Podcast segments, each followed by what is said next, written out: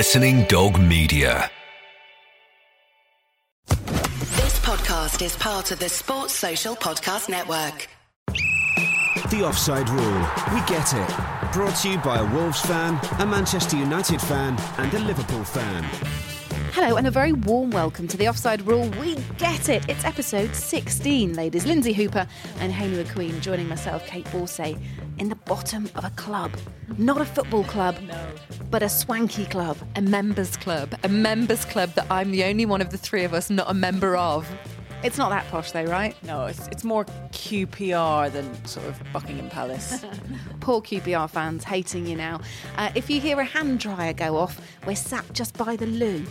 Uh, so uh, forgive us if you hear any uh, spritzing of water and blowing of hands. Now, on the podcast today, um, well, actually, we're going to be chatting a lot about Premier League sides and about the managers who um, are pretty steadfast in our game, the ones that have been around for ages and ages. And when we're talking Premier League, first of all, nine or ten games left to go for most of the teams. We're obviously in an international break at the moment or heading into it. Uh, so we're going to look at where the teams are. And as you witnessed, Lynsey, at the weekend, and I know you'll talk more about this tempers are fraying, fractures are starting to slow. And then also, this is the incredible time of the season where sometimes teams put together this mythical, mystical run of consecutive wins, allowing them just enough to stay against the odds in the Premier League. So it's a great time in the season to have a little look at where we are. We've got Sue Smith coming up as well with uh, a her WSL roundup. She's looking at uh, the FA Cup. Some huge scorelines, Lynsey. I tell you what, there were scoring goals for fun in every sense of the word. The Arsenal Spurs scoreline. I know that we've got an Arsenal Spurs clash coming up in men's football. I don't think it'll be 10 0 like it was for the women. now, she tells me she wasn't at the party to celebrate this, Hayley, but Big Mick celebrated 25 years in management at the weekend. Mick McCarthy, Lynsey's favourite manager. But if he had a party to celebrate that kind of thing, you would have gone, surely. It's just, it's not that you weren't there. It's that she wasn't invited. No. No. No. no. You weren't. What? Shh, don't tell her. But he double kisses me every time, cheek, cheek. Well, if you'd had a party, then we can safely say that you would have been there. So I want to look at other managers who've been in the game a quarter of a century or longer. Give me a couple of highs and a couple of lows from their career, please. Um, and then handbags, managerial handbags. I had to laugh when uh, Pep Guardiola uh, called the draw against Liverpool one of the most special days of his life, a real highlight for him. Um, to which Jurgen Klopp sort of laughed out loud and said, "Well, he's Spanish; they're much more emotional than Germans." So perhaps an overreaction there Yeah, from Pep like Guardiola. You've won the Champions League and you said it's one of the best days of your life, but that's just the draw against Liverpool. I mean, what? Seriously? So Jurgen Klopp there commenting on the Manchester City manager. So I want to know what managers have said about each other over the years, whether it's handbags or whether it's lashings of praise. What does one manager or has one manager said about the other in the past? Let's get cracking though, first of all, by talking Premier League. The Offside Rule. We get it. The female take on football.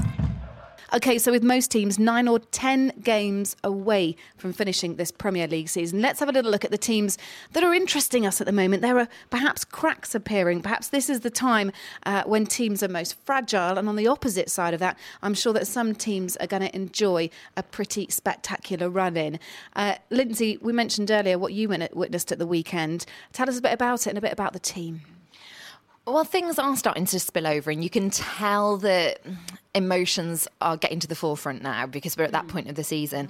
I was at the Stoke uh, Stoke Chelsea game, so Chelsea at that point over the weekend went 13 points clear. They're now 10 points clear as we record this podcast this week um, of any of their rivals.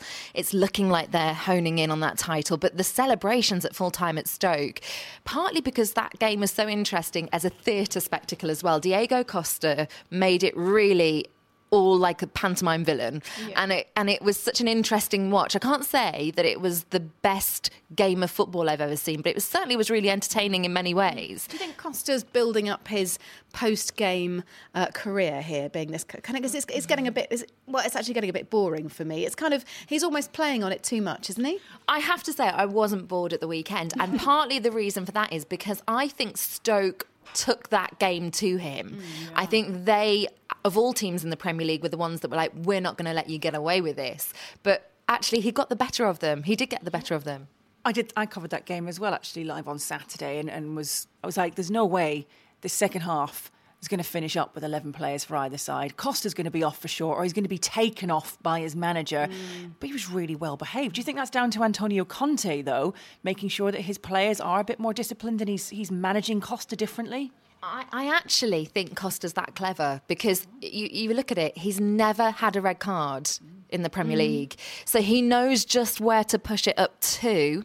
And there was one incident in particular where I thought he's really, really pushing this referee. You look, it looks like he went up and gesticulated towards him and was really in his face, but it, it, he sort of walked past him as he did it. Yeah. And I just thought, oh, you know, it's all these little fine margins. And what it did do was ruffle the feathers of the Stoke defenders. And then what I witnessed in the tunnel, which was right by me, was Antonio Conte, um, who's such he's such a charismatic manager anyway, but he's also so flamboyant on the touchline. And he was just fist pump. I know that he celebrates, but at Stoke City, he it was as if he was celebrating winning the league. It's as if that's the result that he thought had done it. Mm. Um, I know that he's he's been like this before, but it just felt like an extra level, and that was in front of all the Stoke players who were desperately disappointed because that that winner came late on in the game, and Ryan Shawcross as Antonio Conte uh, came down the tunnel, mm. had a pop at him in front of me, um, and they had a bit of foul word, shall we say. Um, and Shawcross was actually taken away to the dressing room and to calm down, and he really was wound up. Mm. And I, I, think he was wound up probably by Costa all match, then seeing the celebrations, yeah. and probably what you're saying, thinking that Conte was behind some sort of instruction to Costa yeah. to be the way that he was. I don't know, but um, I, I, I, do think that it's all starting to spill over, and I, don't know whether it will have a lasting effect on Stoke City now because that was a game that they must have been really fired up for. They were mm. playing the league leaders, but where do they go from here? Really, what we're just about to look at at is the teams that actually have got something to play for. And I would argue that Stoke City, apart from like a highest finish that they've ever had, yeah. what else have they got going? Hayley, I think Manchester United are going to finish in the top four. I really think they are. I've got really good feeling about things from the football that I'm seeing them playing. You might laugh at me, but that's fine. But I also think that Everton are going to finish above Arsenal. And I think it's actually going to be down between Manchester United and Everton battling for that fourth spot. I think City are right up there. You've obviously got Liverpool and Chelsea, but I think that fourth place, and as it stands at the moment, you obviously have Liverpool right up there. Um, yes, Tottenham are up there as well. I'm trying to forget about that. There's just too many teams battling at the top at the moment. I know, obviously, obviously we have Chelsea, the champions elect, but Everton, they've only lost one of the last 12 Premier League games. They're on the best run at Goodison Park for years. I think they're just making it a real fortress. I think when you look at the fixtures that they have to play as well, um, of all the teams up there, I can see them picking up points. Huge game for them. They've obviously got the Merseyside derby. That's going to be brilliant at Anfield. Then they take on Manchester United. I mean, that is a huge game for two teams who are obviously playing for the, for the same thing. Um, and then they have four home games towards the end of the season, which I think will play into their hands. Um, yes, they take on Leicester, Burnley, West Ham. Chelsea, the season's already wrapped up. Swansea will already been safe. Towards the end of the season, Watford, they've not really got anything to play for. And maybe Arsenal on the last day of the season. I mean, how amazing would it be if Arsenal and Everton, who go head to head, were both battling for a Champions League place?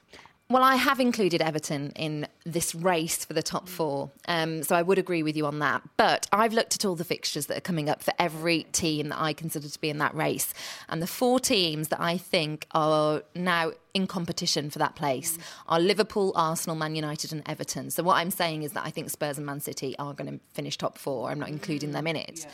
So for that fourth place, I have done some calculations. So I've looked at the matches that these teams have got coming up how many are at home, how many I think they feasibly will win and get three mm. points at, a draw.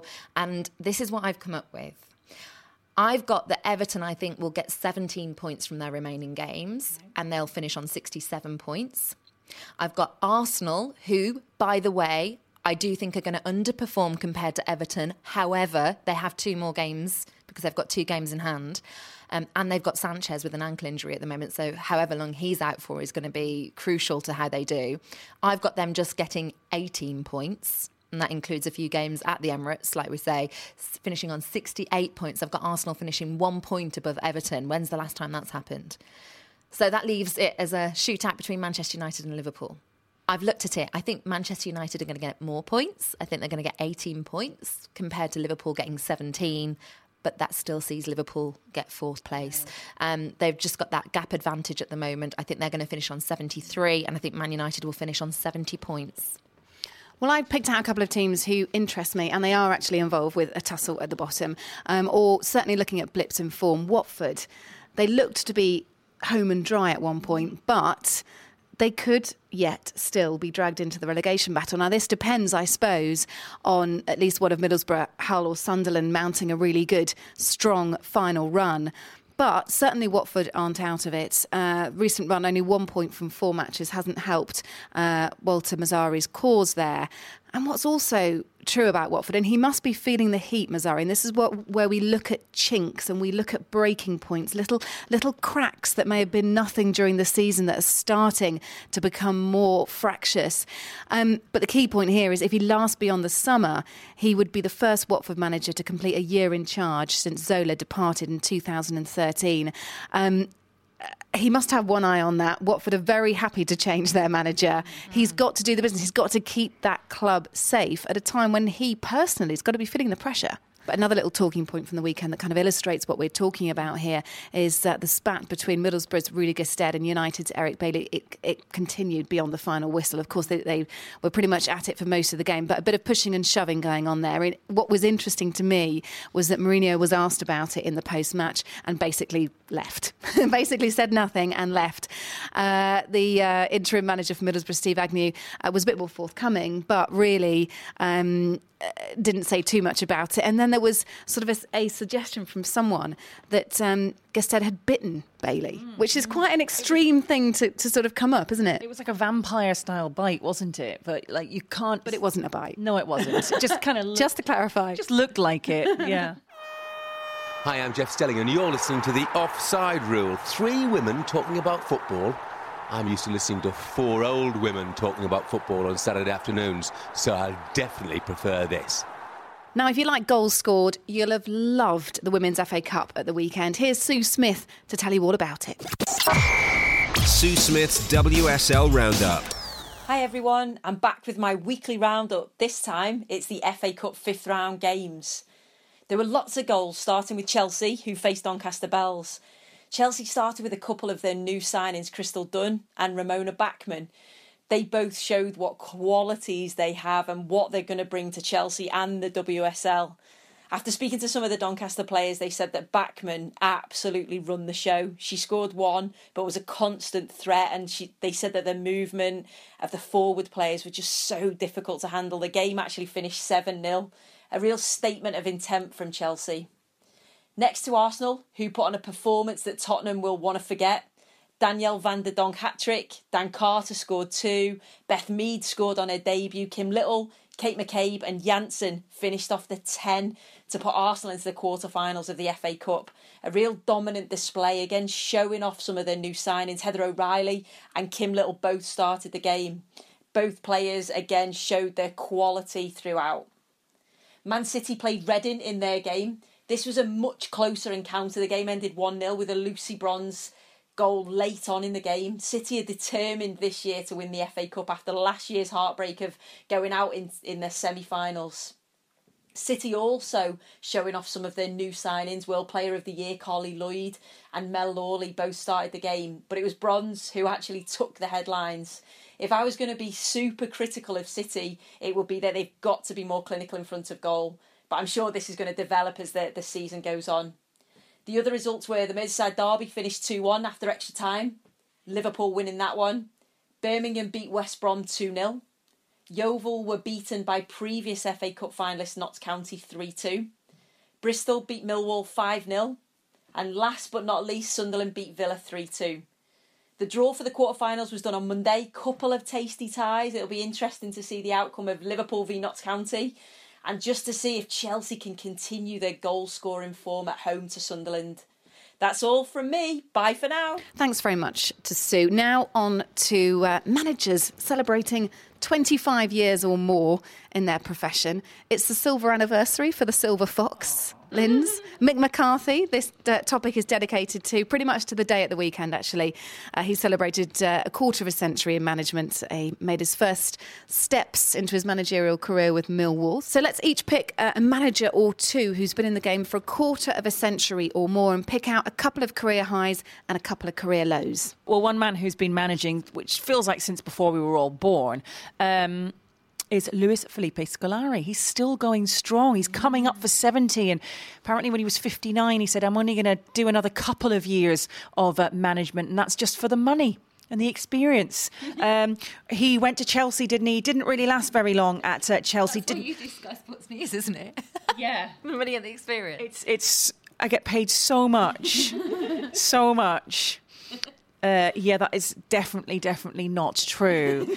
Um, but yeah, so he was in charge of uh, Chelsea. Um, he had a 4 0 win against Portsmouth in his first game.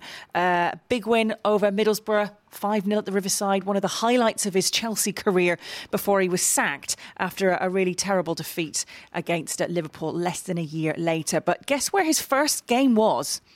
As Chelsea manager? Well, it was a friendly match against Chinese side Guangzhou Pharmaceutical.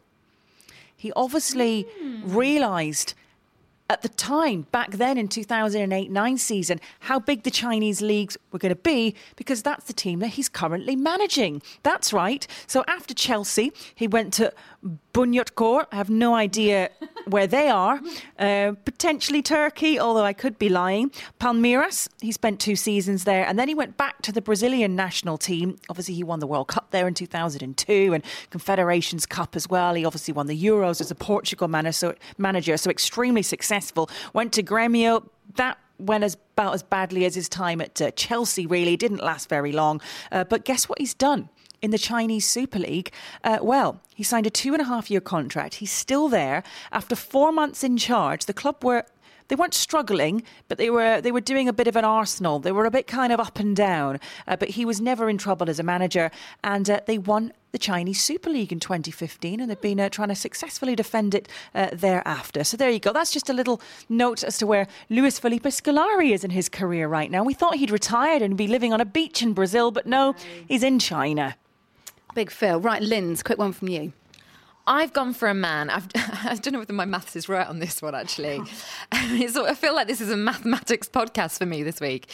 Um, I've gone for a man who I think this season is a good pick because he's had lots of praise for the job that he's doing at Cardiff City. So I'm going for Neil Warnock, and I think it's 36 years, you know, because I've gone back. I, I'm going from 1981. I'm, I'm taking it that the five seasons he spent at Burton Albion. He definitely, definitely qualifies. Well, he's definitely over 25 years. I'm just saying, is it 36? I think it might be 36. Um, but 1981, um, he spent five seasons at Burton Albion. Um, the teams that he's managed since Burton Albion Scarborough, Notts County, Torquay United, Huddersfield, Plymouth Argyle, Oldham Athletic, Bury, Sheffield United, his boyhood club, Palace, QPR, Leeds, Palace, QPR, Rotherham, Cardiff. right. I'm going to pick out two tenures that I think were highs that also, I suppose, they have a low at the end of them. So I'm going to pick out Notts County as his time at Notts County because um, he actually led Notts County from third to first division in successive seasons. So he was brilliant with them. I don't know whether many people remember this, but he was actually sacked from there, uh, from Notts County, the season before the Premier League came in because they got relegated. So actually, Notts County could have been in the Premier League when that was introduced, and they just got relegated, and that's when he was sacked. So a potential low point there for Kait Borsay is giving me eyeballs as if to say, "Hurry up." She's laughing, but it's true. Um, and then I'm going to talk about his boyhood club, Sheffield United. 1999 was when he joined them. Um, he led them to um, semi-finals of the League Cup and the FA Cup in 2003. He got promotion to the Premier League in 2006, and you have to say that must be probably among his absolute highs of his career. If it's your boyhood club, it must be. Um, but his low may come when he actually felt I always get the impression forced to resign, but he resigned after the club were relegated in 2007. So all those achievements, but as we see in management so often, it doesn't matter what you do. Ranieri has a massive example. Um, often you, you're forced out at some point because we're in a results business, and it doesn't matter who you are. you can't keep on winning and keep on having success season after season. Um, although Arsene Wenger might disagree. All right, well, I've got a quick one here, and uh, we may not get onto our second ones. We'll see how we go for time. Um, Gary Johnson, just pick out Gary Johnson. Um, he's been in the game 31 years in management for Gary Johnson. Hi. well, you'll remember, or you may not remember, but you may uh, have heard the, the, folklore of Cambridge United in the early 90s um, with successive back to back promotions. In fact, he helped John Beck. Uh, he was the reserve team manager at the time, but very much part of the setup at Cambridge um, that, mean, that meant that the club came to within two matches of being only the second club in history to rise from the old fourth division to the top flight in successive seasons. A high for him. Mm-hmm. Uh, his other high, when he was at Yeovil the first time, um, he got the team promoted to the Football League fairly early on in his managerial career, so I can imagine that must have been particularly sweet. Um, a low, well, when he was at Bristol City in 07 08, there was the surprise package of that season, and that must have been a high. They achieved above expectation. He kept the side in the top two of that league for a long time, um, but they lost the playoff final to Hull City, where he made his players stay on the pitch after the game to remember what it felt like to lose, something uh, obviously Phil Brown's done since. So a low point there for him. Another low, um, always one or two disastrous clubs, aren't there, for these long serving managers? Uh, for Johnson, it was Peterborough United. Um, uh, he couldn't get on with the chairman. He was at the club uh, in 2010, but only lasted for nine months. I'm going with Martin O'Neill, Republic of Ireland. Again, quite topical. I've decided to let the current affairs dictate my choices this week. Um, now, I'm not going to go back on it, on his whole career. We know he's, he's done over 25 years. I think it was like Grantham Town and I think Shepshed Charterhouse or something he started. Um, I'm actually I'm looking at his career, and there's some standout moments for Martin O'Neill. Um, you look at Villa, and that's a high. Leicester City, Celtic, but I'm not going to go with any of those. The quick mention I'm going to do is for his time at Wycombe Wanderers. Um, that was 1992 93 that he took Wycombe into the Football League for the first time. But it didn't stop there. And this is where I think that Martin O'Neill got a lot of admirers because 93 94 he followed that up by taking Wycombe to second a second successive promotion via Division 3 playoffs. Um, he also won an FA trophy with them and to date he is still Wycombe's most successful manager in their history. Wow. The Offside Rule. We get it. Brought to you by a Wolves fan, a Manchester United fan, and a Liverpool fan. The Offside Rule is sponsored by betonbrazil.com. It's the betting site for all sports punters with great odds, markets, and offers. Well, listeners to this podcast can now get up to £60 deposit match when you use the promo code OFFSIDE. That's O F F S I D E. Just visit betonbrazil.com and enter promo code OFFSIDE when you deposit, and we'll match your deposit of up to 60 quid. Also, look out for our daily happy hour offers between 5 and 6 pm. Sign up now at betonbrazil.com. Betonbrazil.com is for over 18s only. Betting should be fun, so please gamble responsibly. Okay, on to our final topic. It's funny the things that managers say about each other. A lot of the time, they're advised by their press officers that this is a red flag area.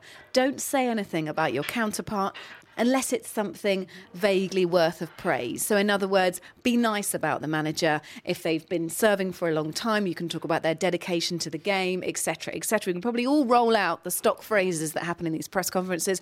But I want some interesting juice, please. Managers on other managers. What have they said? When has it come to blows? And when has it been a huge loving? I'm going to get things kicked off here with uh, the ultimate in rivalries at the moment. We all know about this one, but it, it, we can't talk about this topic without mentioning uh, the fact that uh, Mourinho and Wenger they love each other, don't they? Uh, so much so. Uh, remember the shove? Yes, back in uh, 2014, the famous shove between the pair, and also, of course, Mourinho loves dishing it out against Wenger. Called him a specialist in failure. We all remember that one, um, but pretty harsh when you consider how sterile sometimes uh, what managers say about each other these days and what goes on in press conferences. That was a pretty damning thing to say. I think there's someone that Mourinho right now in the Premier League could end up hating more than Wenger, and I think that's Antonio Conte. They've already had a little exchange, and I can just see him being the sort of manager that gets right under Mourinho's nose. Do you know Benitez and Sam Allardyce just didn't get on? Rafa, Rafa Benitez and Big Sam. Uh, this was back in the day when uh, Benitez was uh, manager of Liverpool, uh, Sam Allardyce at Bolton, and they were famous, of course, for that very physical brand of football. What did Benitez say about Big Sam? He said, um, "Well, first of all, it sounds very good." He said, "I think he's a model for all the managers around the world. I'm sure he's a model. His style of football, his behaviour, everything. He's the perfect model for all the kids. Their style of football, talking about Bolton, I think Barcelona are copying the style. Oh, no sarcasm there then, Rafa, right? I've got Pep and Mourinho, and this was before they were rivals of the, the Manchester sides. Um, and it was ahead of a big El Clasico, okay, um, of Guardiola on the Champions League success. Um, this is Jose Mourinho saying, well, in his first season, he uh, lived the scandals of Stamford Bridge. Last year, he played against a 10 man Inter. Now he's not happy with the refs getting it right. If the referee is good, in, good everyone will be happy, except Guardiola. He wants them to get it wrong. This is coming from a man who constantly complains about referees and decisions not going his way. Uh, then Guardiola took a bit of a moral high ground, responding to the comments, saying, well, if Barcelona wants someone who competes with Mourinho and his complaining ways, then they should look for another manager. But we as a person and institution just don't want that. I'm just going to say Roy Keane and everybody, but seeming as we mentioned Mick McCarthy earlier in his 25 years, I suppose we should make a nod towards the Roy Keane and Mick McCarthy debacle. He does love Martin O'Neill, though. He, well, he seems to, although we don't know what happens behind closed doors. Uh, I'm going to go away from topic a little bit and just say manager and players for a second. I could, I could. Listen, we uh, Hayley and I could have we, we could have done so much with managers and players, but it was just manager on manager. I just found a gem, and I love this man. Um, Helenio Herrera was in charge at Inter. Now, I always think that I've found the stories about the harshest managers out there. We've we've heard about people that have been sent home from training and they've had to walk miles and all the different things that people have done over the years. And this is why I'm bringing it up because also from just knowing Hayley and the, the stories that we've heard about Fergie b- between us. We always thought, oh, he was the taskmaster. Uh, he was the one that really had the hairdryer treatment. He's the one that was horrible to be under. But Helenio Herrera, he's a man of my own heart. I can just hear this happening if I was if I was him. Um, Herrera once suspended a player for saying in an interview, we, he was talking about Inter, came to play in Rome. And he suspended him because he said he should have said, We came to win in Rome. Crikey, he's a bit That's a winning mentality, isn't it? And a half. he's a bit harsh, isn't he? Uh, well known that Sam Allardyce again. I'm going to bring him into it, and Fergie love a bit of each other, don't they? Uh, Allardyce uh, said you can't underestimate what it means to have the best football manager in the world on the other end of the telephone when you need him. What a ringing endorsement! Then uh, that was when he was West Ham manager. As we're not really going to be talking Arsenal, Arsene Wenger leaving the side, what about when he came to the league and uh, Sir Alex Ferguson already having a bit of uh, gripe with him back then? Um, he'd come and joined Arsenal from Nagoya Grampus 8 in 1996. Who knew? Um, and a feud started all the way back then. And uh, Sir Alex Ferguson said of Arsene Wenger back in the mid 90s, he's a novice and should keep his opinions to Japanese football. So they'd obviously already had a bit of a argy bargy before they even became the, the mega longest serving managers in the Premier League. Here's a loving for you, a French loving. What else? Who else, apart from the most romantic uh, people in the world, uh, to have a big embrace, uh, a big bisou? Uh, that would be two French managers, uh, Houllier and Wenger. They still love each other, as far as I know. But the love affair began back in 1984 when Wenger was in charge of uh, Nancy and Houllier was in charge of Lens. Uh, they've been lifelong friends. In fact, so much so uh, that Houllier has said this about Wenger. Here's the quote: "He's been a friend."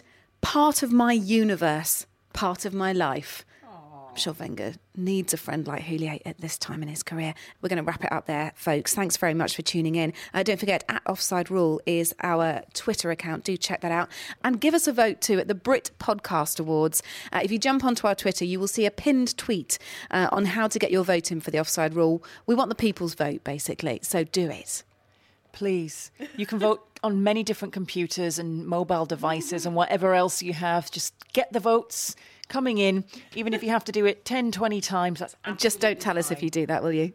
It's the Listener's Choice Award. And um, by the way, can I just say you have to type into the box the offside rule for us to come up, but then you'll see the picture and hopefully recognise us. It's worth it just to see the picture, to be honest. Uh, so, yes, please, we'd like your votes on that. Uh, our Facebook page, The Offside Rule, and of course our website, offsiderulepodcast.com, the fount of all things football. Uh, some great interviews and a new teammates piece up on there as well. Uh, take care. Bye for now. The female take on football. Sports Social Podcast Network.